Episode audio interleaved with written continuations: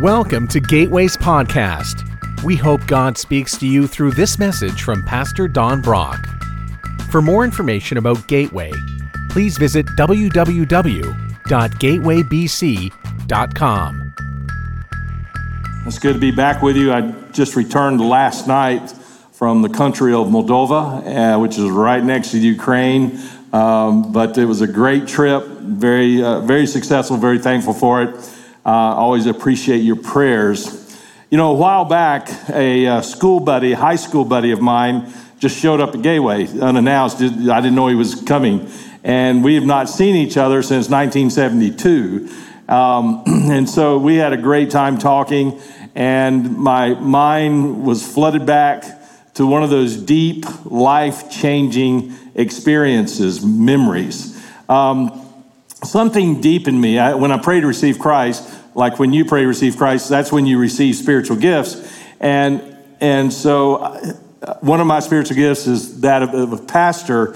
And, and so uh, there's just something deep in me that just wants to protect people and, and a, a deep concern for individuals. And so I can trace back to an event in 1971 that involved my friend Robbie, who came to see me, um, that was one of the most difficult leadership lessons that I learned, and the price you really pray, pay for about caring about people. So uh, in 1971, we uh, in high school, I was a rising 12th grader, and we had all these service clubs in the school. Almost, uh, well, really, all the service clubs were basically an excuse to have parties, and and we decided, you know, we, we were going to put a club together, and we did that like two years earlier. That was going to be a safe place for guys, and um, who we, we, wanted to be a group that wanted to make a difference. Uh, we wanted to have fun, but we also wanted to be a safe place. And so we we just said, okay, if you want to be a part of this group, no drugs, no alcohol, and um, and but you're going to have a great safe place and we were shocked at how quickly everybody wanted to be a part of that group. I mean, a lot of people just like they wanted to, they wanted to, they wanted to get away from the peer pressure and they wanted to feel safe. And so there was always, we were limited, we could only have 50 in our club, and there was always a long waiting list to get in our group. And so we had to pick and choose who we were going to let in. That was not easy, that was not fun. Um, because we wanted to let everybody in our group. And so this 10th grader uh, named Robbie, who came by to see me, uh, he joined our group. And um, so I was president of our club that senior year. And we had what's called an initiation week, and then we'd have an initiation night.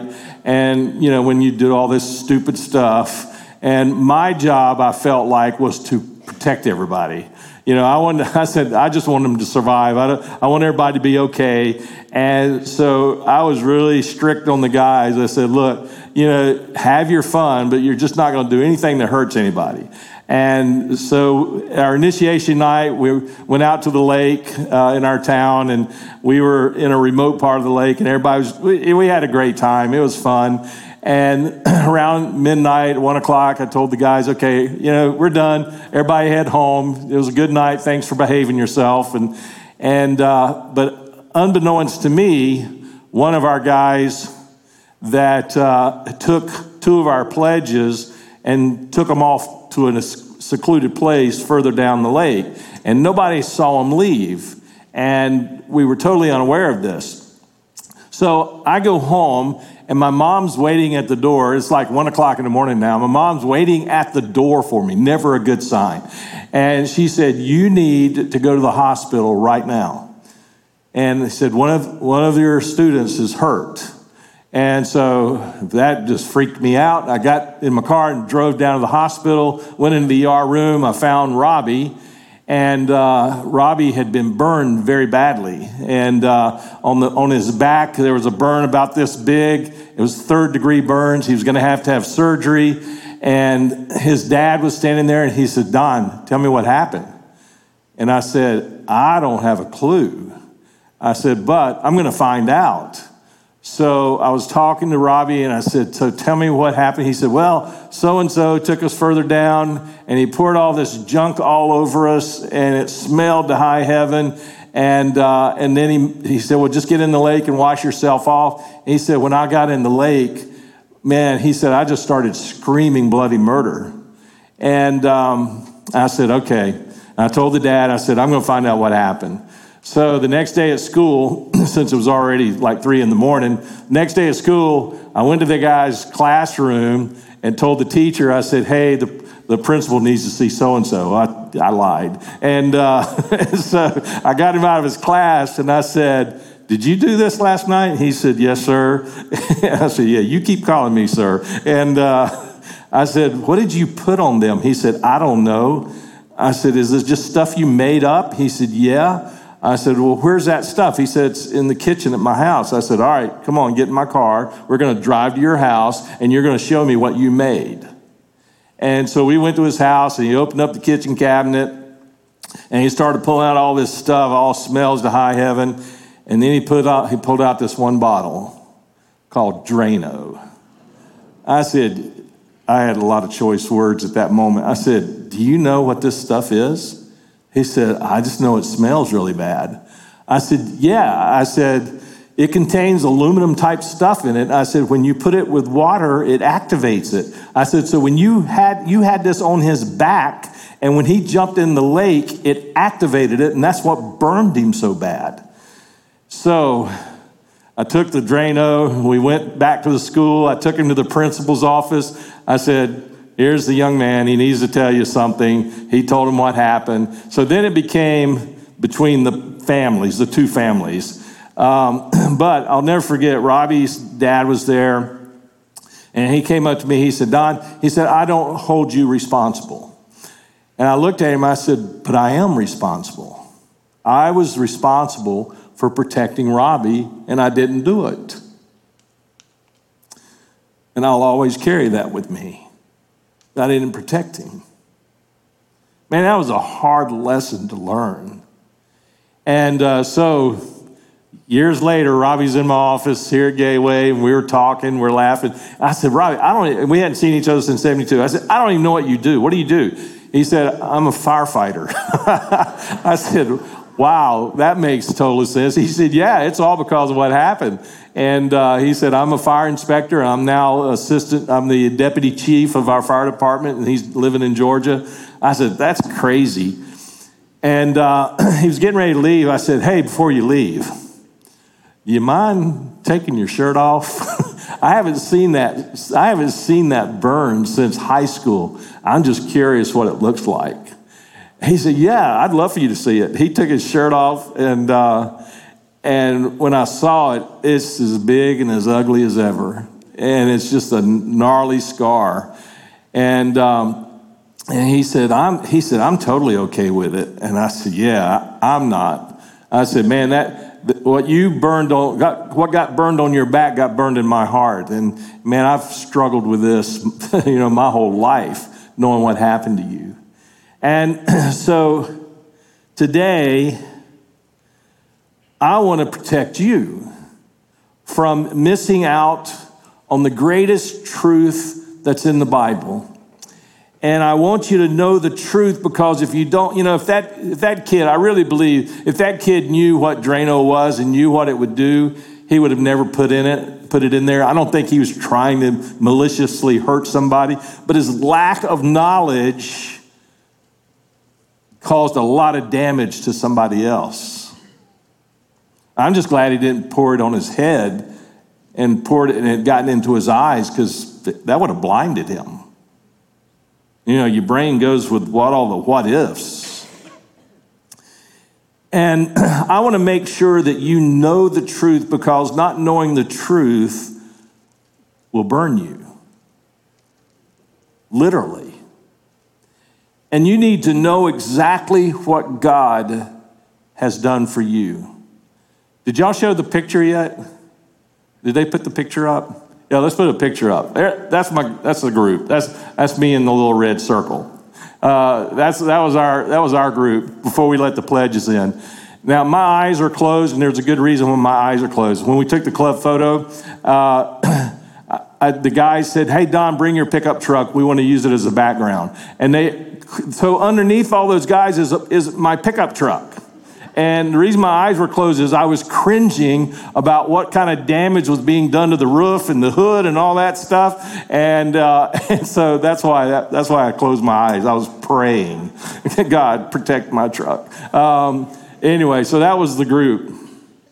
So I want us to look, I want us to look at what God has actually done for you. In Romans chapter 3, verse 24, it says, Yet God, in his grace, freely, freely makes us right in his sight. He did this through Christ Jesus when he freed us from the penalty for our sins. That's what God has done for you. Amazing. Now, there's a couple of words you need to know.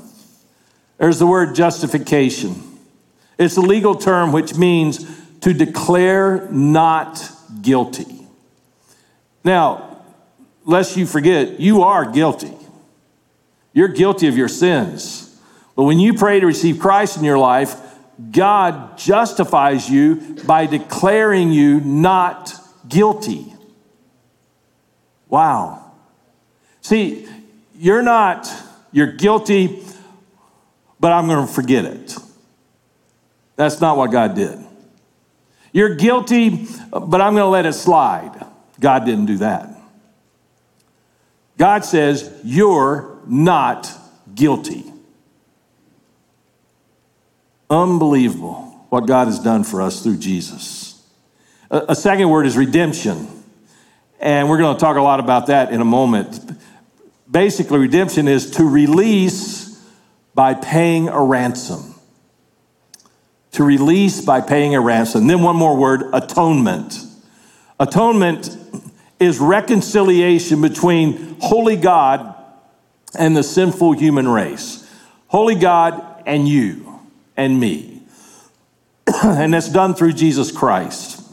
You know, an atonement is an act by which God and you were brought together in a personal relationship. It literally means making at one. Therefore, at one meant atonement. So it presupposes that there was a separation to begin with, and there was because of sin. An alienation between you and holy God. And it was something that needed to be overcome that you could never do for yourself. So that's why today I want to give you a detailed explanation of salvation. We're going to look at Romans 3, beginning at verse 21.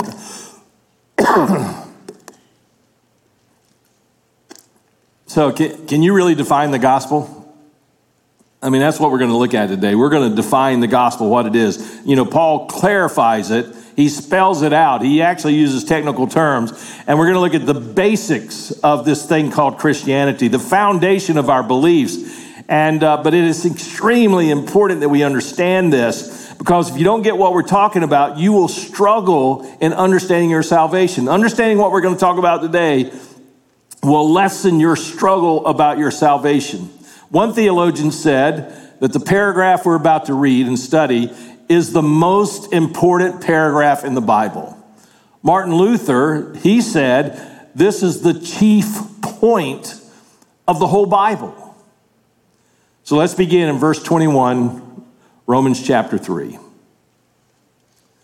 But now God has shown us a way to be made right with Him without keeping the requirements of the law, as, as was promised in the writings of Moses and the prophets long ago. All right, I'm going to I'm going to teach you nine points today, so we'll go quickly. Number one, salvation was designed by God. Man didn't think it up, Man did not take the initiative. It's not something that Paul thought up. It's not a new message. It was made known all the way back in the Old Testament. The law and the prophets were testifying to this. In fact, the Old Testament talks about grace. I mean, the Bible says Noah found grace in the eyes of the Lord. So he's saying the whole Bible teaches the same thing. Salvation is not something that just came up in the New Testament. The whole Bible teaches this. In fact, the sacrificial system was established in the Old Testament. So God was teaching the people somebody is going to die for your sins. He was teaching them about Jesus from the very beginning in the Old Testament. Number two, salvation cannot be earned from God. It's impossible. It'll never happen. It cannot be earned by, from God. you don't get to heaven by your works, so stop trying to earn it. You can try to keep the Ten Commandments and you can try to keep the Sermon on the Mount, but you're not going to be saved by earning it or by working for it. You know, in the Old Testament, there were three kinds of laws there was moral laws, there were civil laws, and there were ceremonial laws. And these three kinds of laws are talked about in the first five books of the Bible. Paul says none of those are going to get you into heaven. None of those laws, no matter how perfect you are in those laws, are going to get you to heaven. So, number three, salvation is revealed by God. God is the one that has shown us salvation. So if God had not designed salvation, if God did not reveal salvation, we would never know about it. Had God not chosen to show us this thing called salvation, you and I would have no clue about it. But God chose to reveal it, and I'm thankful to God for that. Look at verse 22. we are made right with God right standing, right relationship. We are made right with God by placing our faith in Jesus Christ. And this is true for everyone who believes, no matter who you are. Your heritage has nothing to do with it. So, number four, salvation is through faith. It's through faith, faith in Jesus Christ. Sometimes I talk to Christians and, uh, and, I'll, and I'll talk to them about their Christianity, uh, and I'll, or if I'm not sure if they're a believer or not, I'll say, hey, are you, are you a follower of Christ? And they'll say something like, well, I'm trying. Well, it, it's like being pregnant. Either you are or you aren't.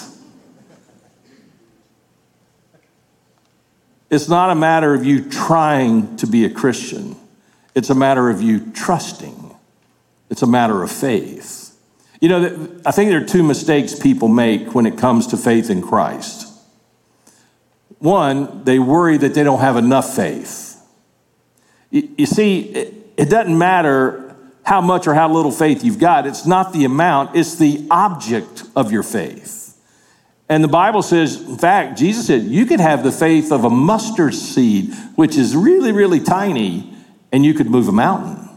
So it's not about the size of your faith, it's about the object of your faith, what, what you're putting your, faith, putting your faith into. The second mistake is putting faith in your faith.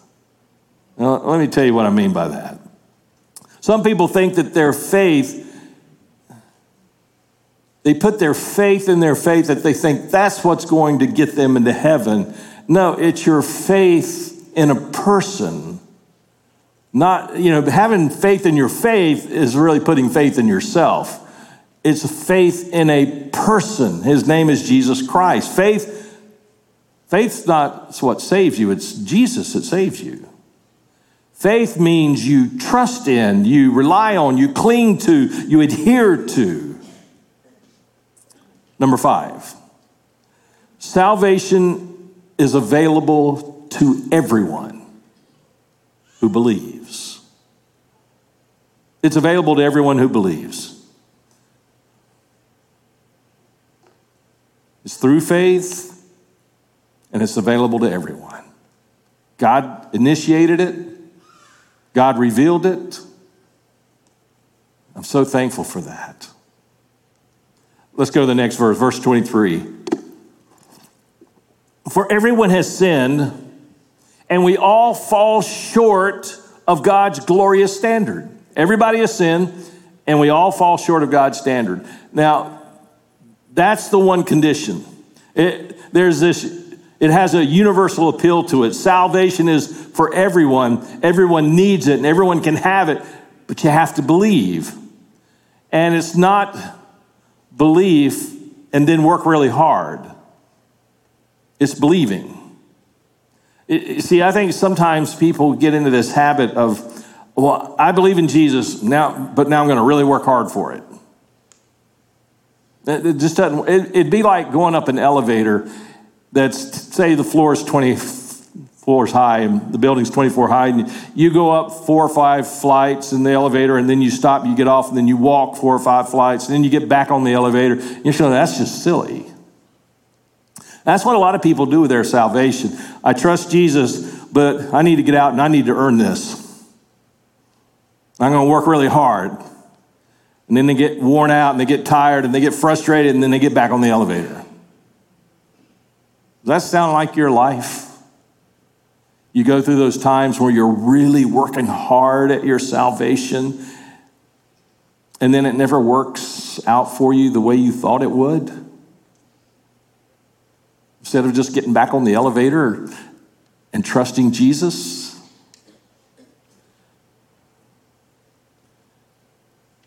When I became a Christian, I laid my life in God's hands. I think I even said something to the effect God, I don't understand all this, but I'm laying my faith and trust in you.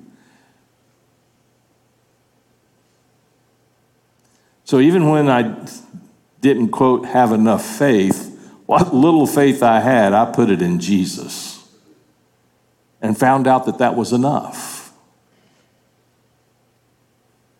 You know, there's something interesting in this verse. There, there are two verbs in this verse that are two different tenses. You know, in the, in the English language, we have three tenses, right?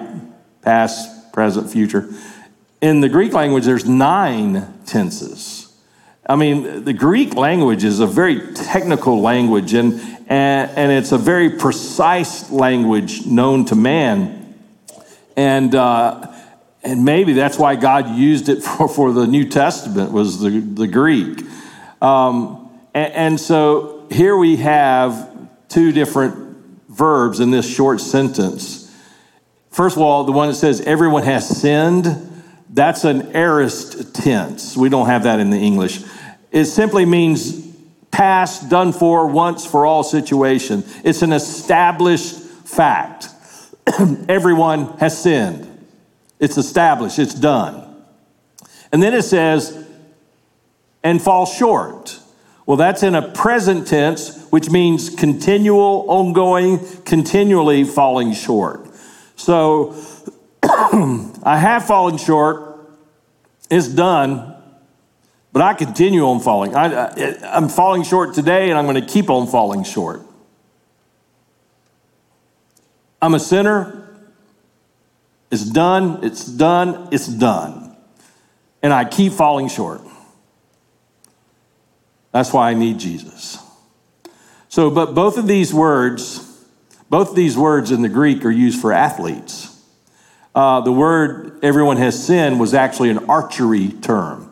When they'd have competition, you'd shoot at the bullseye. If you missed the bullseye, it was called a sin. You missed the mark. All of you, including me, we all missed the bullseye. Every single one of us. And then the word for having falling short, also an athletic term, literally means to fall behind in a race. We've all done that too. We, We try to run this race towards being accepted by God, and we all have fallen behind. Have you ever heard somebody say, Well, I know a lot of people I'm doing better than them? I hate to break it to you, God doesn't grade on a curve. He just doesn't do it. My favorite professor in seminary was the hardest professor, great, great professor, but he also graded on the curve, and everybody hated it. And um, in fact, I remember one semester I took First, uh, Second Corinthians from him, and he graded on the curve, and I knew what was coming. A 96 was a C. I hated that class when it came to grades. God does not grade on a curve. I mean, there's always somebody better than you, right? There's always somebody worse than you. There's always somebody. And God doesn't grade on the curve. What God says, all of you have fallen short. To be good enough to get to God, you have to be perfect. Everybody's missed the bullseye, and everybody's fallen behind. Now, there's no doubt there are people in this world that are trying desperately to earn their salvation. Now, I like this one phrase here that this glory of God. I, I like the way the New Living Translation says it that we all fall short of God's glorious standard. So, God's glory was a standard that He set for us, and we all have fallen short of that. I mean, when God made Adam and Eve in the Garden of Eden, it brought glory to God because they were perfect. And they were in perfect relationship with each other, and they were perfect relationship with God but they blew it. They sinned, they fell short, and the glory was lost. But thanks be to God, through Jesus, God has restored that glory for you and me. Number six, salvation is absolutely necessary. That is the only way the glory will be brought back. Salvation is absolutely necessary. Now let's go to verse 24. Yet God, in his grace, freely makes us right in his sight. He freely chooses, not free that it didn't cost him anything, but he freely of his own will chose to make us right in his sight. He did this through Christ Jesus when he freed us from the penalty of our sins. Don, you missed the bullseye. You have fallen way behind. But I, I freely choose to make you right with me through my son Jesus. That's what God says to you today. If you don't get anything else about your salvation, you need to get this. Now, we're, verse 24 actually is really getting down to the meat of the passage. This is one of the most significant verses, I think, in all of the Bible. His grace freely makes us right with Him. My salvation, your salvation is undeserved, yet we freely get it through Jesus. The word freely literally, literally means without a cause. The word freely is, on, this is only used one other time in the New Testament. It's used in John 15. Let me read that. It's not going to be on the screen, but let me read that. John 15, 25. This fulfills what is written in their scripture. They hated me without cause. Jesus was speaking about how the world did not come to him and they would hate him and he was going to be rejected. Now, the disciples were bothered by this. And then Jesus said, Hey, guess what? If the world hates me, he's going to hate you as well. That still holds true today. The world hates Jesus, so the world's going to hate you. And that's why you can talk about all these other religions and nobody gets riled up about it, but you bring up Christianity, you bring up Christ, and all of a sudden the fangs come out, the labels come out. Don't be surprised that the world hates us because they hate Jesus. And so they're going to hate us.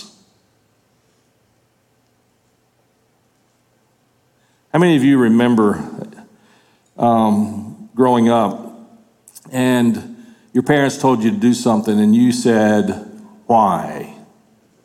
And their response was very clear because. Did you have that? Why should I do that? Because. I'm the parent. I said so. Why? Because. And uh, then I look at this and I say, why did God choose the Jews to be his chosen people? Because. He did. Why did Jesus have to come and die? Why did he come when he did? Because it's what God chose.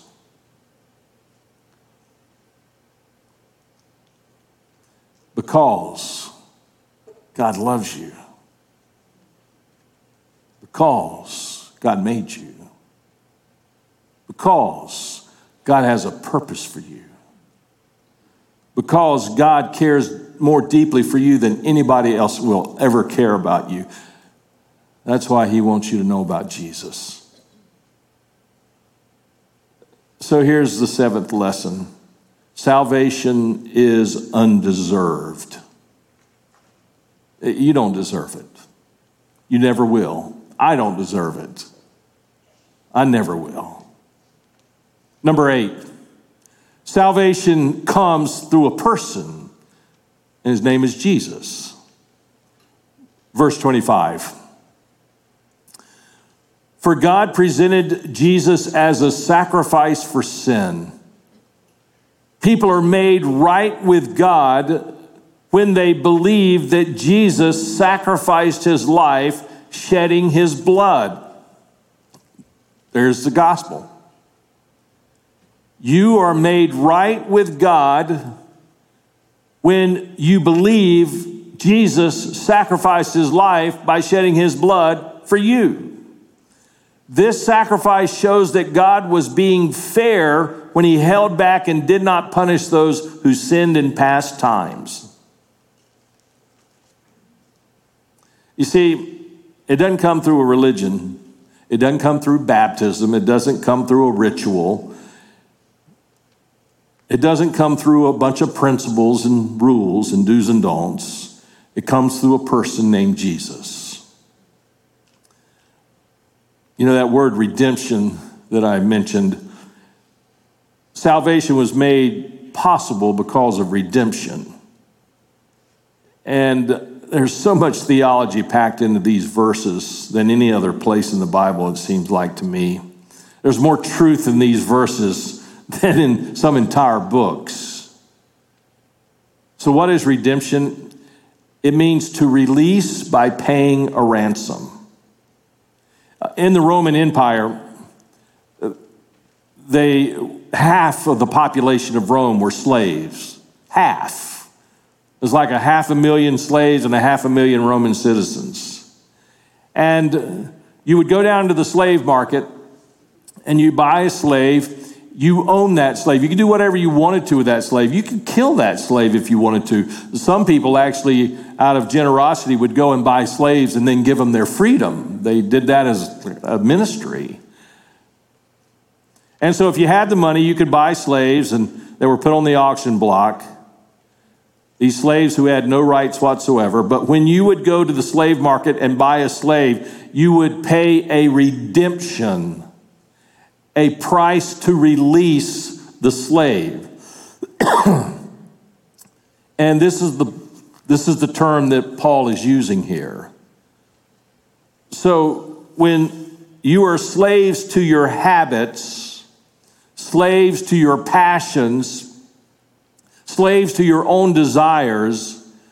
Jesus came and he paid the ransom to set you free from those desires, those passions. He set you free from all of that. I want to share one last verse in 1 Corinthians. 1 Corinthians 6 19 and 20. Don't you realize that your body is the temple of the Holy Spirit who lives in you and was given to you by God? You do not belong to yourself. You are a slave to your sins but you were, were redeemed. Now you're a slave to God in the right sense. Because some Romans would go and buy a slave, but then they would bring him into the family and treat him as a family member, maybe even adopt them as a family member. And that's what, that's what God did for you. You were slave to your sin, and he went down to the slave market where you were lost in your sins and your, your desires, and he redeemed you out of that, and he brought you into his family and adopted you. That's why in 1 Corinthians it goes on to say, You do not belong to yourself, for God bought you with a high price. So you must honor God with your body. So, the last thing about salvation salvation is expensive. The greatest price ever paid for anything was salvation, was Jesus' death on the cross. Now back to Romans, one last verse, verse 26. For he was looking ahead and including them, talking about the people in the Old Testament, and what he would do in this present time.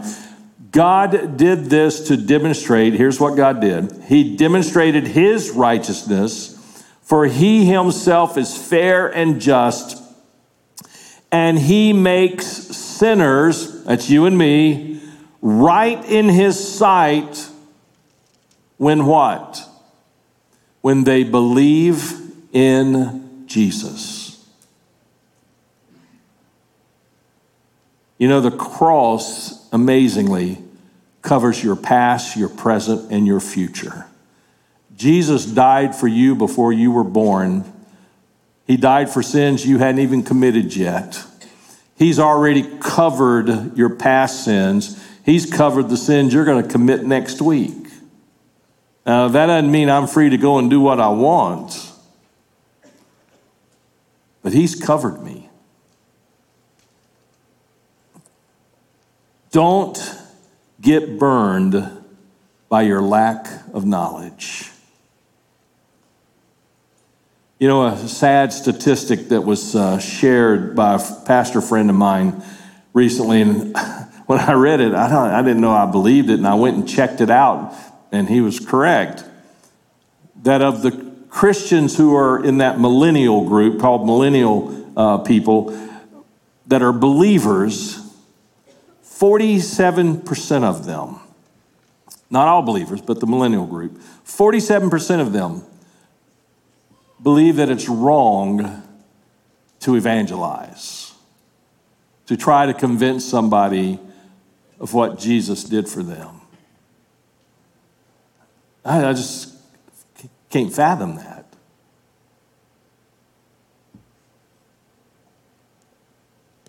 I mean, that's like I'm standing there and a student's getting ready to take a can of Drano and pour it on somebody, and I know what that Drano is going to do to that person. And am I supposed to stand back and say, oh, yeah, they, they're, yeah, I'm, I'm not, I'm not free to tell them they can't do what they want. You say, oh, you, where did that thinking come from? No, you've got to stop it. You, you got to speak the truth. You've got friends and family members that are living in such a way it's like they're pouring Drano on them, and it's gonna, it's gonna do a lot of damage, and they're, they're gonna spend eternity paying for that. And you know the truth, and you're not gonna share it with them?